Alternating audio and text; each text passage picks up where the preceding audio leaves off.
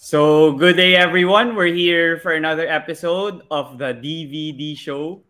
So, for today, we have a former UP volleyball player and also the current player of the Creamline Cool Smashers. And she also recently played for the national team in the two exhibition games against Japan and Thailand. So, I'll now welcome here to the DVD show, Tots Carlos. Thank you for joining me here in my podcast.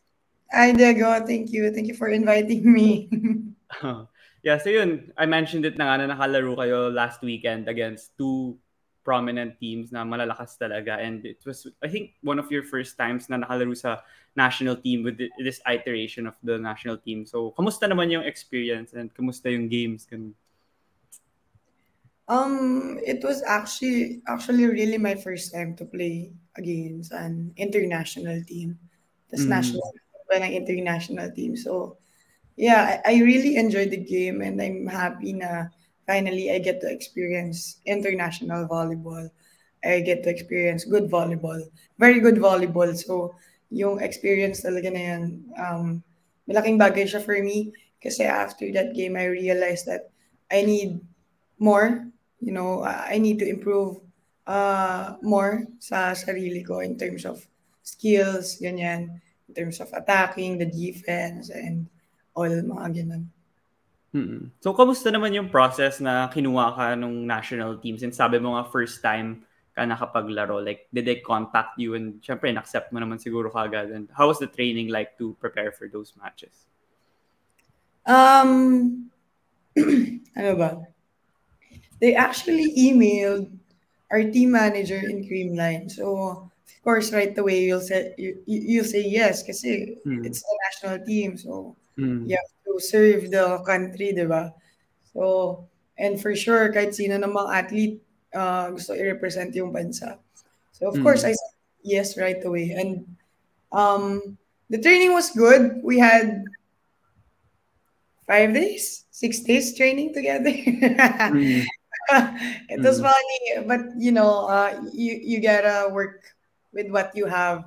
So we're very grateful for that six days, six to six, five to six days na mm-hmm. magkakasama kami. And, you know, uh, it, it's, it's fun, but it, it's really not easy to just prepare, pre- prepare for um, a national team, Japan national team, Thailand national team, with just, you know, a week or so. So we need, um, uh, we, we we're actually happy with the performance that we had, especially with the Japan game. So we're really grateful na dami pa rin sumuporta sa amin despite the layo ng level nila sa atin. mm-hmm.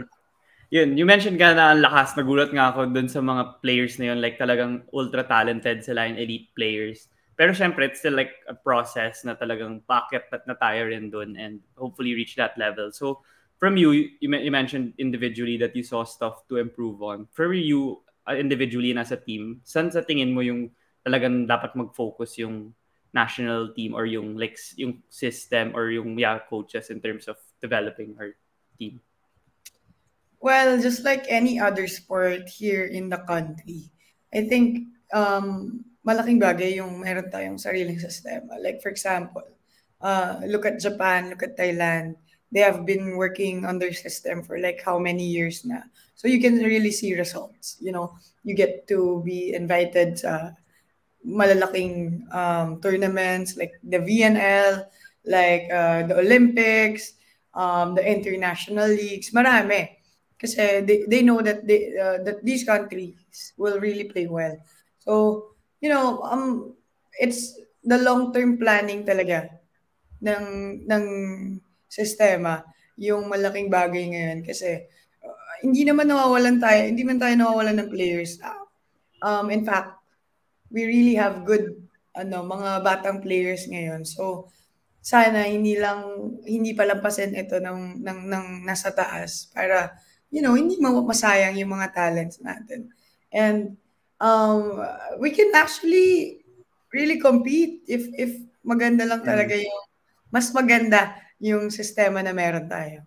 Mm. Tsaka yung mga teammates mo rin, like, di ba, for, yung iba siguro first time mo sila naging kakampi. and yung experience to, you know, eventually grow and get to know them more and yun, be a force to be reckoned with in the next few years. So how how was it like naman? Like who were those teammates na talagang parang you were so happy to be teammates with and share the court with them? Actually, it's everyone. Kasi unique yung ugali ng bawat player, unique yung role ng bawat player. So, um, I really admire yung pagiging uh, positive nila lagi and you know, lagi ko nga sinasabi, you just gotta work with what you have. So, naging ganun yung uh, mindset talaga namin. And um, lagi namin sinasabi na just enjoy the game because in the first place, we're, we're, this is what we love. This is what we love to do. It's our mm. passion. Mm. So, when you go inside that court, wala na yan lahat eh. Lalaro ka na lang talaga ng volleyball. Mm. So yun, maganda nga yung sinabi mo that, you know, you work with what you have and you play well and inaalala ko nung sinabi mo yun is syempre yung cream line nga nung recently nag-champion kayo nung last conference sa PVL and ikaw yung nag-MVP nung conference na yun. And it was really a terrific run na nakabawi kayo kasi nung nasa Ilocos, you guys fell short nung finals. So yun, I wanted to ask naman about that, your MVP run. Like, how was the whole experience na talagang ikaw na yung, I mean, you have Eliza Valdez, Gemma Galanza, and like a lot of other talented players on your team. Pero ikaw yung nabigyan ng award na yon and that prestigious honor of bagging the championship and the MVP. Well, that MVP, hindi ko naman talaga siya like, it's not really a goal for that hmm. season. Mm. So, our goal, uh, lagi kami focus sa team goals eh. So, our goal last season was to get the championship. And as an individual, personally, I really wanted to bawi lang kasi the season before that, sobrang, um, yun nga, natalo kami and then talagang, syempre gigil kami bumawi. So, personally, uh, yung role ko lang talaga is to help the team get uh, um, one game at a time, you know, and yun, uh, who would have thought that I'll get that mm, award kasi uh, I'm surrounded by very good volleyball people and you know Eliza Valdez, Gemma Galanza, Gia Morado. So mm. I'm kinu nakuha ko yung ano yung yung award na yun also because of these people kasi they helped me uh, level up my game. My coaches helped me uh, grow kung ano mga dapat gawin during this situation. So yeah, I I think yung MVP na nakuha ko, I think I will really uh, credit pa rin yun sa team effort ng, ng Creamline. Oo nga. And it's really great na since bago ka pa lang dun sa team nung pandemic, di ba dun ka lang nag-sign when you said na hindi ka na maglalaro sa UP. And you were able to have a great impact right away in your first two conferences with Creamline. So, paano naman yung process nung uh, nung pagtanggap nila sa iyo sa team? Kasi ikaw parang napunta ka kagad sa magandang role na utility spiker and sometimes kayo nung Michelle Gumabo yung nag-alternate nung sa tournament sa Ilocos. Pero ngayon sin sa Paco Arena na conference, ikaw na talaga dahil hindi nakalaro si Michelle. So paano naman yung team in terms of you accepting you and putting you in that role na nag-succeed ka? Actually, even before pa pagpasok ko pa lang sa Creamline, Creamline is not like the team na ano, or sorry, Creamline is the team na mafe-feel mo na belong ka sa, mm-hmm. sa so they're very welcoming, they're very open. Hindi sila madamat sa knowledge. Lahat ng alam nila ituturo nila sa iyo. You know what I really admire with Creamline is the culture that we have. So yung um so yung pagiging competitive ng mga tao but healthy competition, yung pagiging um yung work ethic ng mga tao, grabe. Um sobrang focus sa training, you know, pag game, alam mo na nagtutulungan lagi. And I'm just really happy na sobrang nag-blend kami ng team, not just Ate Michelle. Siyempre, mm. yung role namin is we're, we're yung, kami yung ta, parang nag, nag susuportahan that time during the Ilocos uh, PVL. So, ayun, um, grateful naman ako na alam mo yun, yung, yung mga seniors and my teammates, very supportive to each other. Kasi yun nga, it's, it's team effort naman eh.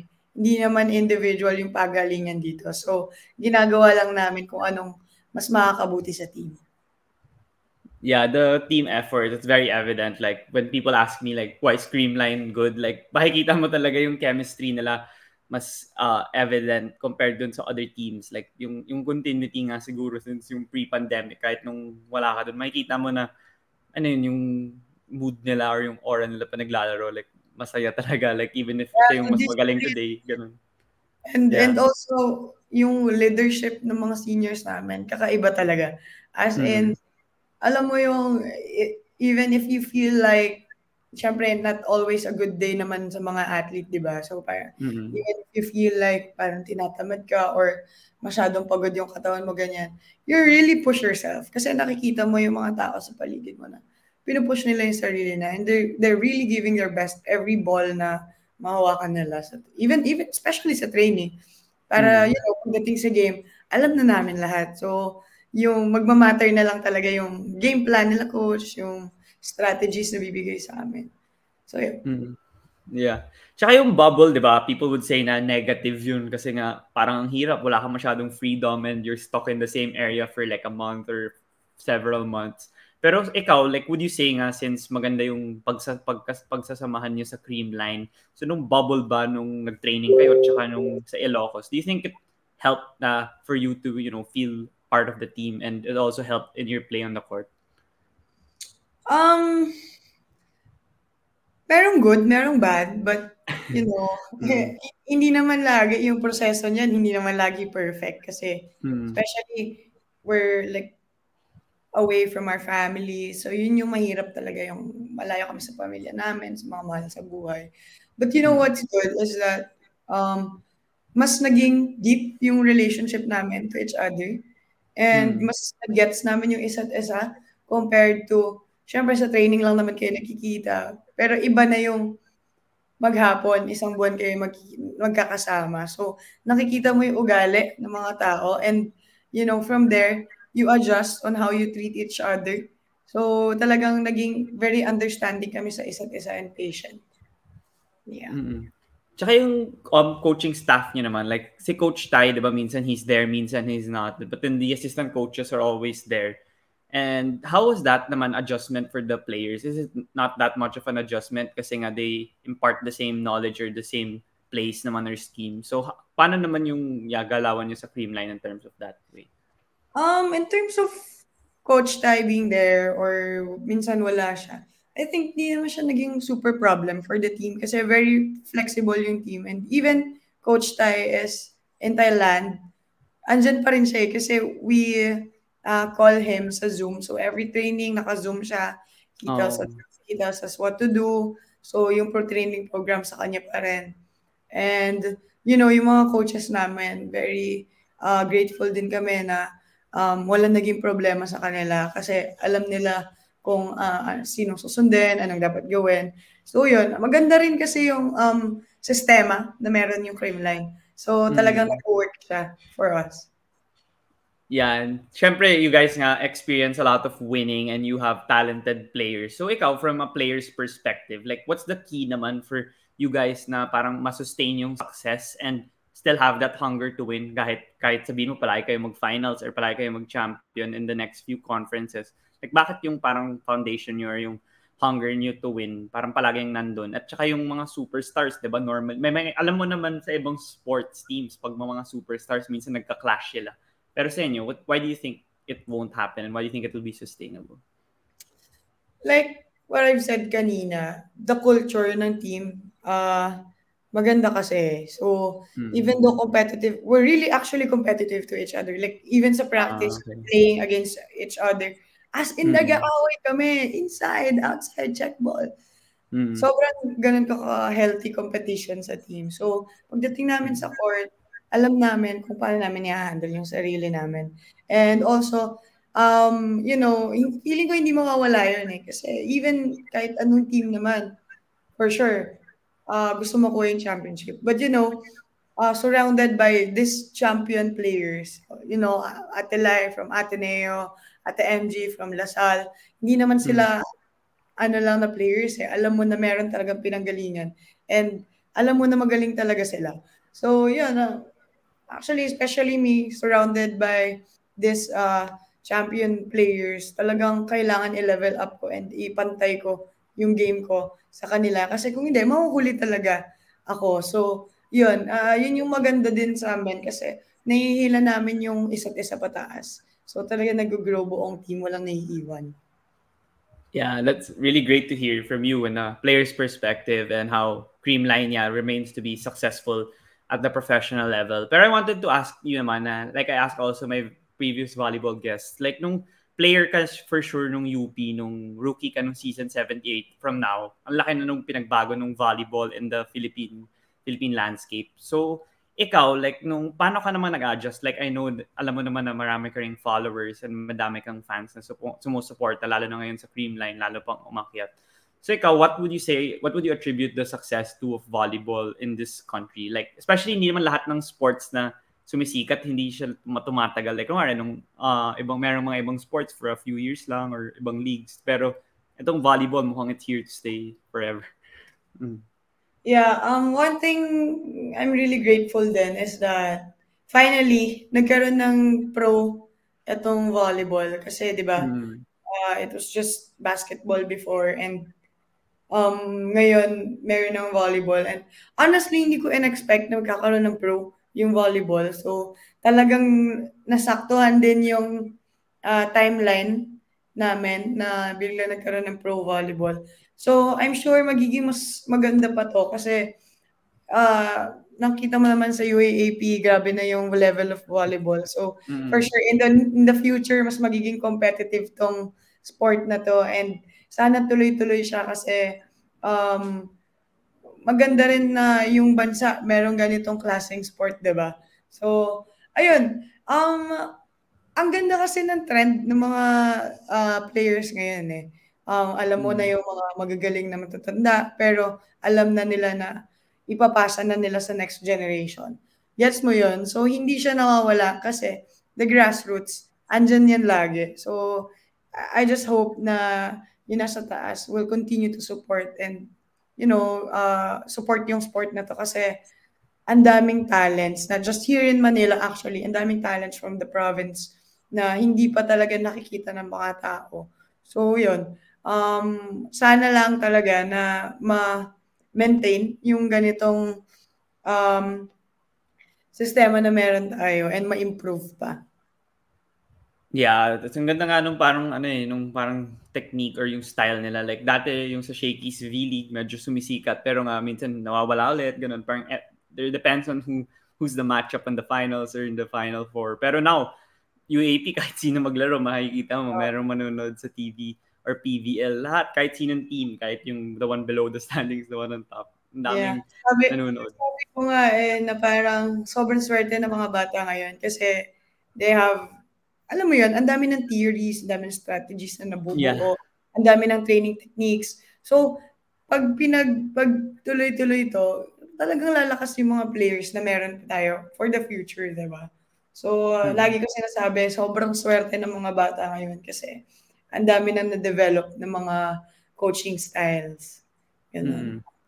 Yeah, and how about naman nga yun sa volleyball players? Like, nanonotice ko, lalo na nitong pandemic, like, you could, one could argue that you guys are more popular pa nga in social media than the basketball players kahit yung basketball mas matagal na dito. Like, there are certain personalities in the volleyball community na magaling. So, would you say na it's the branding then or like the marketing or is it like uh, how you guys play is it or how your personalities like bakit mo masasabi na lumalaki yung epekto ng epekto ng volleyball dito? Like hindi lang hindi, lahat ng tao dito sa Philippines hindi lang a certain age or certain gender or certain social status. Like lahat talaga nanonood.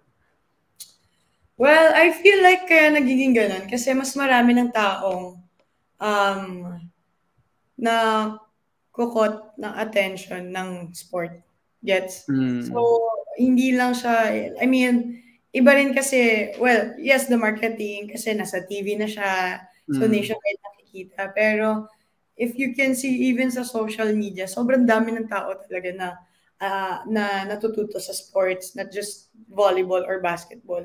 Sobrang daming taong um, gusto, you know, for the entertainment, but also, I think, um, yun nga, yung hilig talaga ng tao tsaka yung gusto nilang matuto na uh, matutunan yung sport. Yun yung, um, I think, kaya nagiging popular yung mga sports ngayon.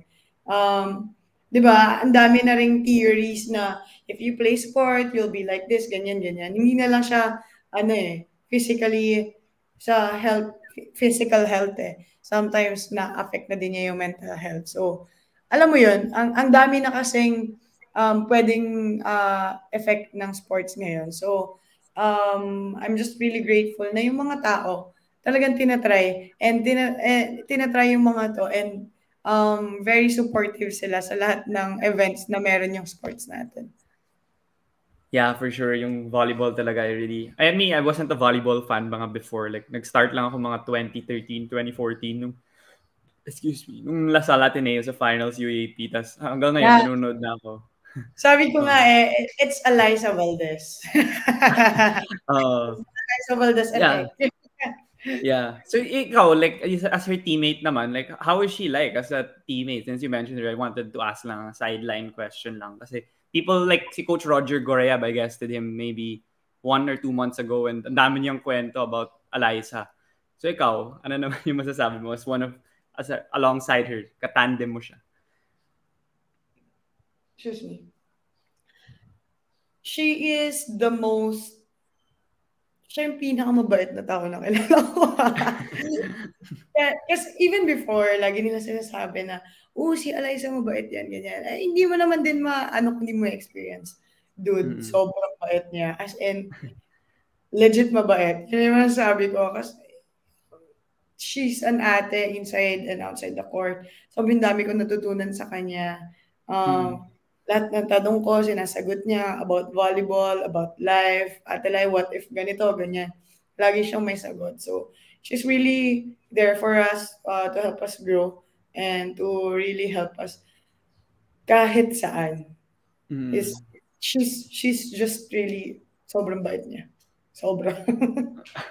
Oo nga, like I could see it even if hindi ko naman siya kilala personally, like as a fan of her lang. Makikita mo nga why fans gravitate to her, why she has no haters. Like, I'm pretty sure, like, pag kung NBA, alam mo, like, si Steph Curry, wala ding haters. Or like, sa PBA, si Fajardo, wala ding haters. Like, si Val, Eliza naman yung ganun sa, Eliza Valdez naman ganun sa volleyball. You can't find the reason. Like, you're gonna make, you're gonna fabricate a story for you to hate her. Kasi wala, she doesn't do anything na kalokohan sa social media or off the court. Kahit yun pa nga eh. Lalo na on the court, di ba? Like, she always hmm. motivates you guys. Pero last thing, ayun sa social media effect, I wanted to ask, since ikaw for sure nakikita mo sa mentions mo, sa DMs mo na yun, madaming mga nangyayari din. Let affect nga your mental health as you said kanina or it could benefit you rin kung gusto mo makinig sa constructive criticism. So ikaw, how do you handle that naman as a professional volleyball player na may platform din na medyo sikat na?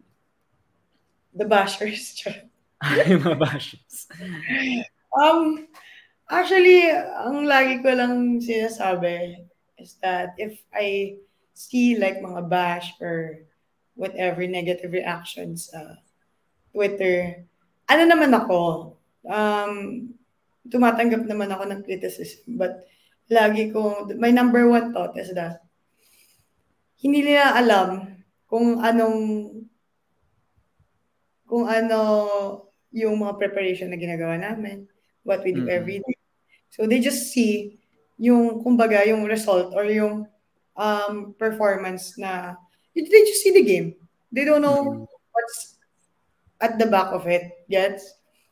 So, okay naman. I, kunwari, I feel like, kunwari, I had a bad game, then um, a lot of my notifications, bad yung uh, comments, okay lang. But, you know, uh, hindi ako before nalulungkot pa ako but actually honestly start nung dumating ako sa Creamline wala na ako masyadong wala na ako masyadong pinapaniwalaan sa mga nakikita ko sa social media. Yet, mm-hmm. so hindi siya especially yung mga ganyan um syempre they have opinions and I respect uh-huh. But you know what what really matters the most is yung feedback from your coaches and from uh-huh. your teammates captain. So, yun yung lagi kong mindset na they're free to, t- to say whatever they want. So, pipiliin ko lang kung anong gusto kong pakinggan, kung anong gusto kong um, i-grasp. You know? Mm. And yun nga, lagi ko nga sinasabi, choose your battle. So, Oo. so far, pinipili ko naman na maayos. Oo.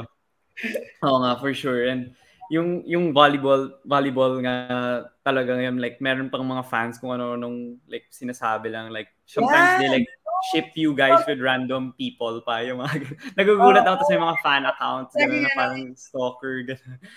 Lagi nga namin sinasabi, oh my God, ang dami ng coaches sa Twitter ngayon. Kasi they really talk a lot about the sport, about the players. Parang, oh my Mm. God, are you a level 3 coach? Charot. Oo. Kaya nga eh, yung nagugulat rin ako, like, sabi nga, I forgot who, kung si Anton Ross din yun or someone else, na sabi, like, sometimes mas toxic pa ibang volleyball fans pag, um, Oo. pag sa Twitter, like, during a tense game, ganun. Yeah, sometimes you don't know if they're like fan ba sila or bashers, bashers ba sila. May mga Hmm. ganon. So, but you know, yung sport, basta lumalaki yan, for sure lumalaki yung fan base. For sure, mas maraming masasabi yung mga tao. Kasi mas marami silang nakikita. So, Hmm. actually expected na yan with with the sport. You know, naging ano na naman na din naman kasi talaga yung sport eh. One one one way of entertainment na din kasi. So, y- hindi mo talaga may iwasan na may mga ganon. Mm, for sure. Kaya nga, feeling ko ta- aakyat pa yung volleyball in terms of popularity. Like, hindi pa siya, it's not close to its ceiling yet. May upside pa talaga siya to grow. Pero yeah, yung next up I wanted to ask about like yung UAP and yeah, and you and UP and for sure alam mo rin naman na UP they have like a potential and upside now and 'di ba dapat magiging analyst ka din or nag nagaging analyst ka rin ba ngayon sa Actually, UP? analyst ako, but not just in TV. Ah, Ah, okay. yung mga schedules na binigay sa akin, hindi ako available. So, I, I wasn't able to cover the game uh, live. So, nandun ako sa... Kasi dalawa yung live stream eh. Yung sa TV and yung sa Smart Giga app. So, dun ako lagi sa Smart Giga app. Pero live din yun. Like you guys go to the studio, 'di ba? Yeah, we go to the studio, tapos we're watching the game, tapos nagko-call kami ng game. Ah, that's where you call. Sige, I don't have kasi Smart Giga Play app. Kaya, hindi, kaya, kaya siguro hindi kita naririnig na mag-analyze even if I watch nga a lot of volleyball then. Pero yeah, since he's, I mentioned it na, yung volleyball now, you mentioned, ano, ano yung malaking, pinakamalaking differences na nakikita mo nga? Maybe talent to be given, pero like yung style of volleyball from your batch, like yun sila Eliza, ganun, and to the batch now with sila Belen, Nesperos, Laure, Malaluan. So yeah, maybe you could share your thoughts. Well, lagi kong, si- like what I've said kanina, sobrang swerte ng mga bata ngayon. Kasi, ang dami na napasa ng mga, ano eh, ang dami na Mm. nakita ng mga volleyball coaching styles, um, even with the SNC, alam na kung paano yung mga programs for volleyball, ganyan. So, I think, yun talaga yung, ano, yung nagiging trend with the talent that these players have. Tapos, dadagdagan mo pa ng magandang sistema, magandang uh, pag-handle sa kanila in terms of the SNC, uh, strength and conditioning, in terms of um, pag-handle ng mga coaches, yung mga knowledge na alam ng mga coaches. Um, especially with NU, sobrang lakas ng NU ngayon. You know, Mm. but if titignan mo, matagal na rin kasi sila silang mag, nagsasama-sama eh. I think Mm. mga six years na. Since Ganon. high school, yeah. Pag tinanong ko Yeah, sila, since Belen, school. na-interview ko sila. Oh.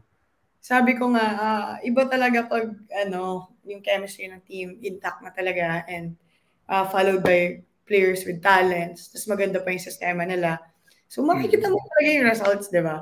So, um, yun lang. Um, I, I, I, I, I wish na, you know, makita to ng mga nasa taas and and it's it's really proven na meron pag meron ka magandang system, you'll really see great results.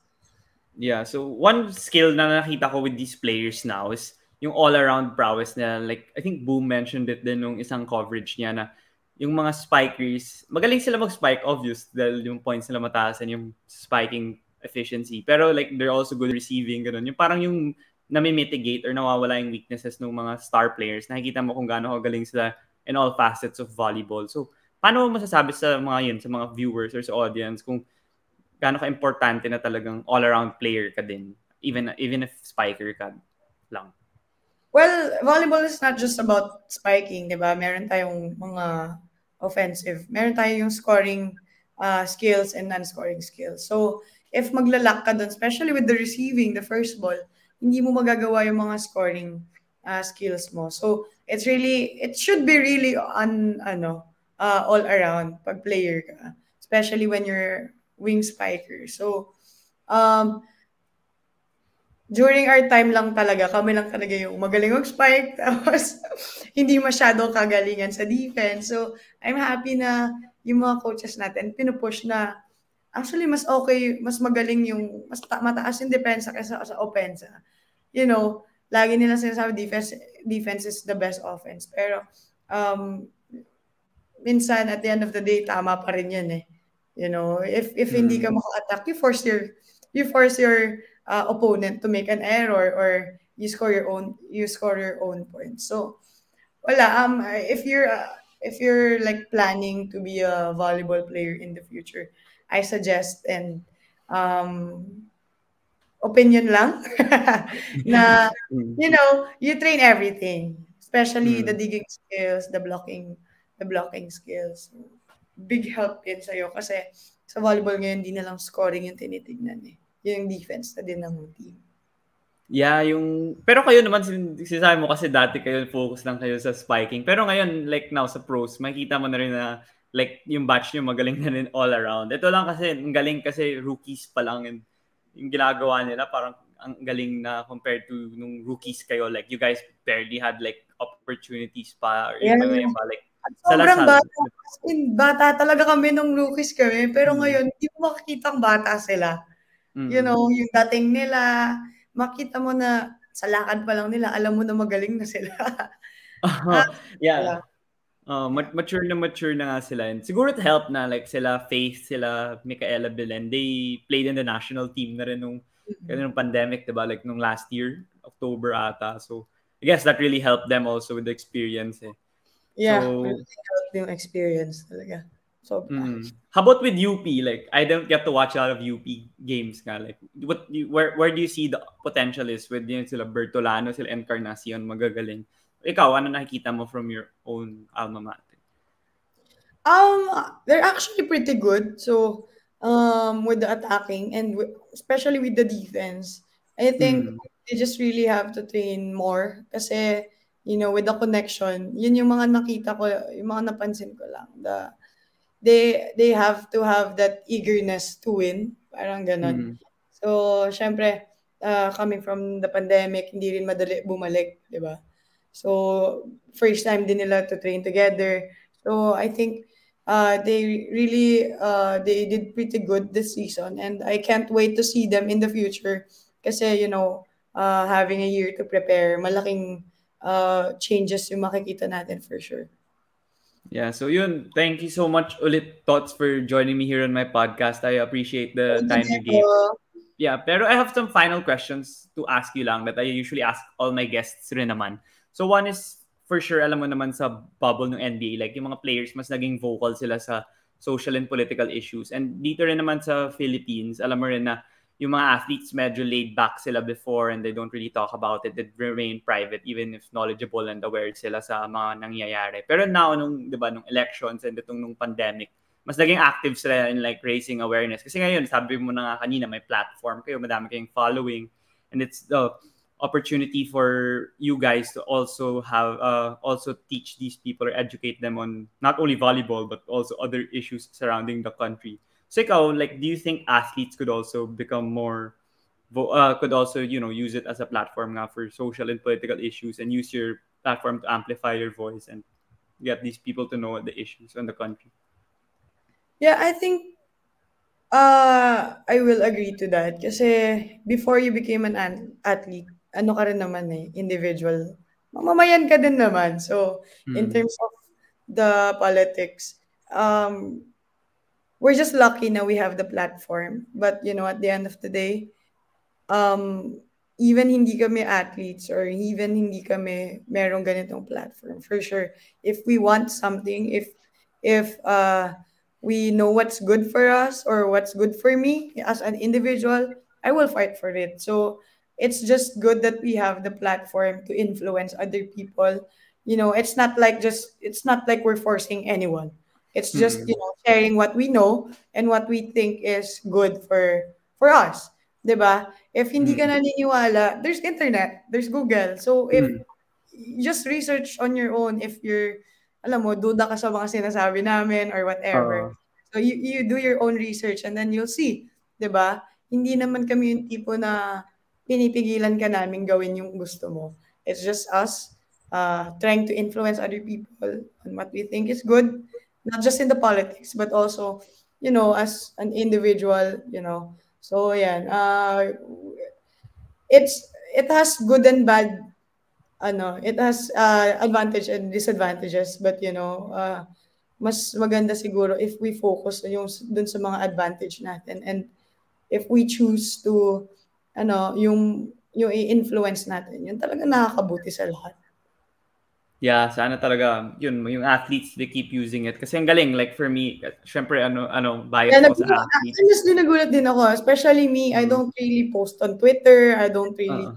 I don't want to talk anything about politics kasi ako mismo uh, wala ako masyadong alam so I had to read Yeah. I had to talk to my friends so mga ganon na ano so eh, eh, ang saya lang na yun nga uh, we actually had fun you know last time kasi Mm. um uh, especially me yung yung comfort zone ko lumabas talaga ako sa comfort zone ko na naging vocal ako so ayun um sometimes kung meron kang gustong ipaglaban you just gotta do it eh no Mm. Oh, yung mga volleyball community ang galing, 'di ba? Like nung I mean, they, kahit iba-iba yung candidates, like they post like yung mga even you up or nasa PVL na like actually, alam niyo naman na madami kayong may influences. So tinry niyo yung best niyo rin to, you know, raise awareness nga and educate these people ang hindi man like vote for this person ganyan pero like sinasabi niyo lang why vote for this or like why this issue is wrong why this yeah why this Yeah. policy shouldn't be followed mga ganun so sana magtuloy-tuloy din and maging consistent para you know para magkaroon nga ng change din and ng improvement dito sa Philippines At, ito ito fu- fun question lang if you had the opportunity to have dinner with five people dead or alive sino imbitahin mo with five people. Um, I think I wanna know my lolo. Kasi nung Hmm. namatay siya, kakapanganak ko pa lang. ah okay Oh. gets so So parang hindi kami nag-abot. Um, sino pa ba? kahit sino lang course, kahit my mom. industry ah okay Um, konti lang kasi friends ko eh. So, Mm. uh, my mom, uh, my friends, yung mga friends ko na super ano ko talaga. Mm. And Ayel, special mention Ayel. Ayala Straniero and yes, Mm. um, and siguro si Chacho On. Idol okay din. okay Yeah. Mm. Okay, so yung final question ko naman, alam mo naman nga na ini-email ko lang lahat or mini-message ko lang lahat ng athletes or sports personalities to invite them here on the podcast kasi lagi naman akong connection like yun nga, I just started this nung pandemic. So yun, I would wanted to ask you lang, sino yung mga masasuggest mong pwede kong imbitahin dito sa podcast na yun, maganda rin yung kwento, masarap makipagkwentuhan na tingin mong willing siya mag-guest din dito. Well, I suggest Ayel kasi she has a lot in mind and um, it's just wonderful kung yung mga naiisip niya, well, in terms of sports psych in the Philippines, mga ganyan. So, um, if you wanna know more about that, i-message mo na lang siya. Kasi, Oo. grabe, si Ayel, sobrang laki rin ng gustong i-help in terms of the Philippine sports. So, I think maganda kung marinig yun ng mga tao. Yeah, sige, sige. I'll reach out to her. Hindi ko pa siya na-message. Sa dami ng mga na-message ko, hindi ko pa siya na-message. So, hopefully, makuha ko rin siya. And yun, thank you ulit, Tots, for joining me here in my podcast. Thank I you. appreciate it. And do you have any final message before you go? Um, well, I just want to say thank you for all the fans that fans that uh, keep supporting us, especially our team Creamline.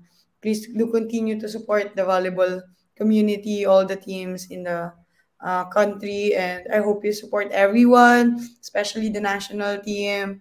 Um, thank you for uh, lahat ng uh, nag uh, lahat ng tiyaga at uh, pasensya niyo sa amin, especially when you know, uh, hindi tayo uh, lalo na nung pandemic na hindi makalaro and really had to wait for two years para makabalik. And really, uh, we really appreciate yung uh, mga support, sumusuporta sa amin. Just wanna thank Rebisco sa mga walang sawang pagsa walang sawang pagsuporta sa Creamline and sa pag-alaga sa amin. And I wanna thank you, Diego, for having me here. Um, mm. It's really nice na ma-share ko kung ano na sa isip ko, what, what I got in mind.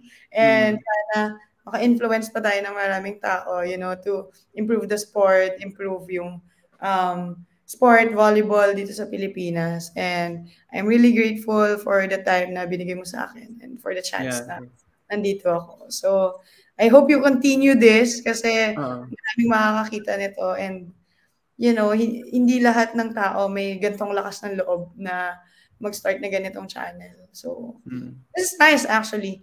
You get to hear a lot of opinions from different kinds of athletes uh, in the country. Yeah, yun nga talaga yung passion ko. So yun, thank you ulit. So before you go, is it if you take a picture lang? Yeah, sure. Okay, sige. Take, take ko dito. One, two, three. Ayun, thank you so much again, Todd.